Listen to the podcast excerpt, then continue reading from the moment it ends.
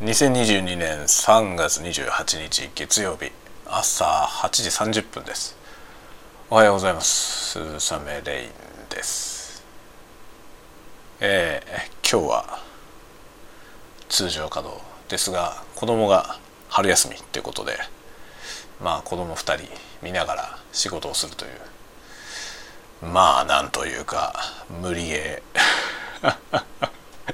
無理ゲーですよね、えー、無理ゲーです。頑張ります。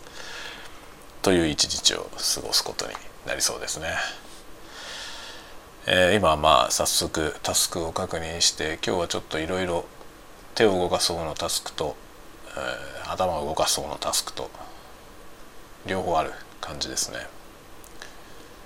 うちの奥さんはなんか会社で、えー、年度末ってことでなんかお弁当が出るらしくそれを楽しみに出かけました。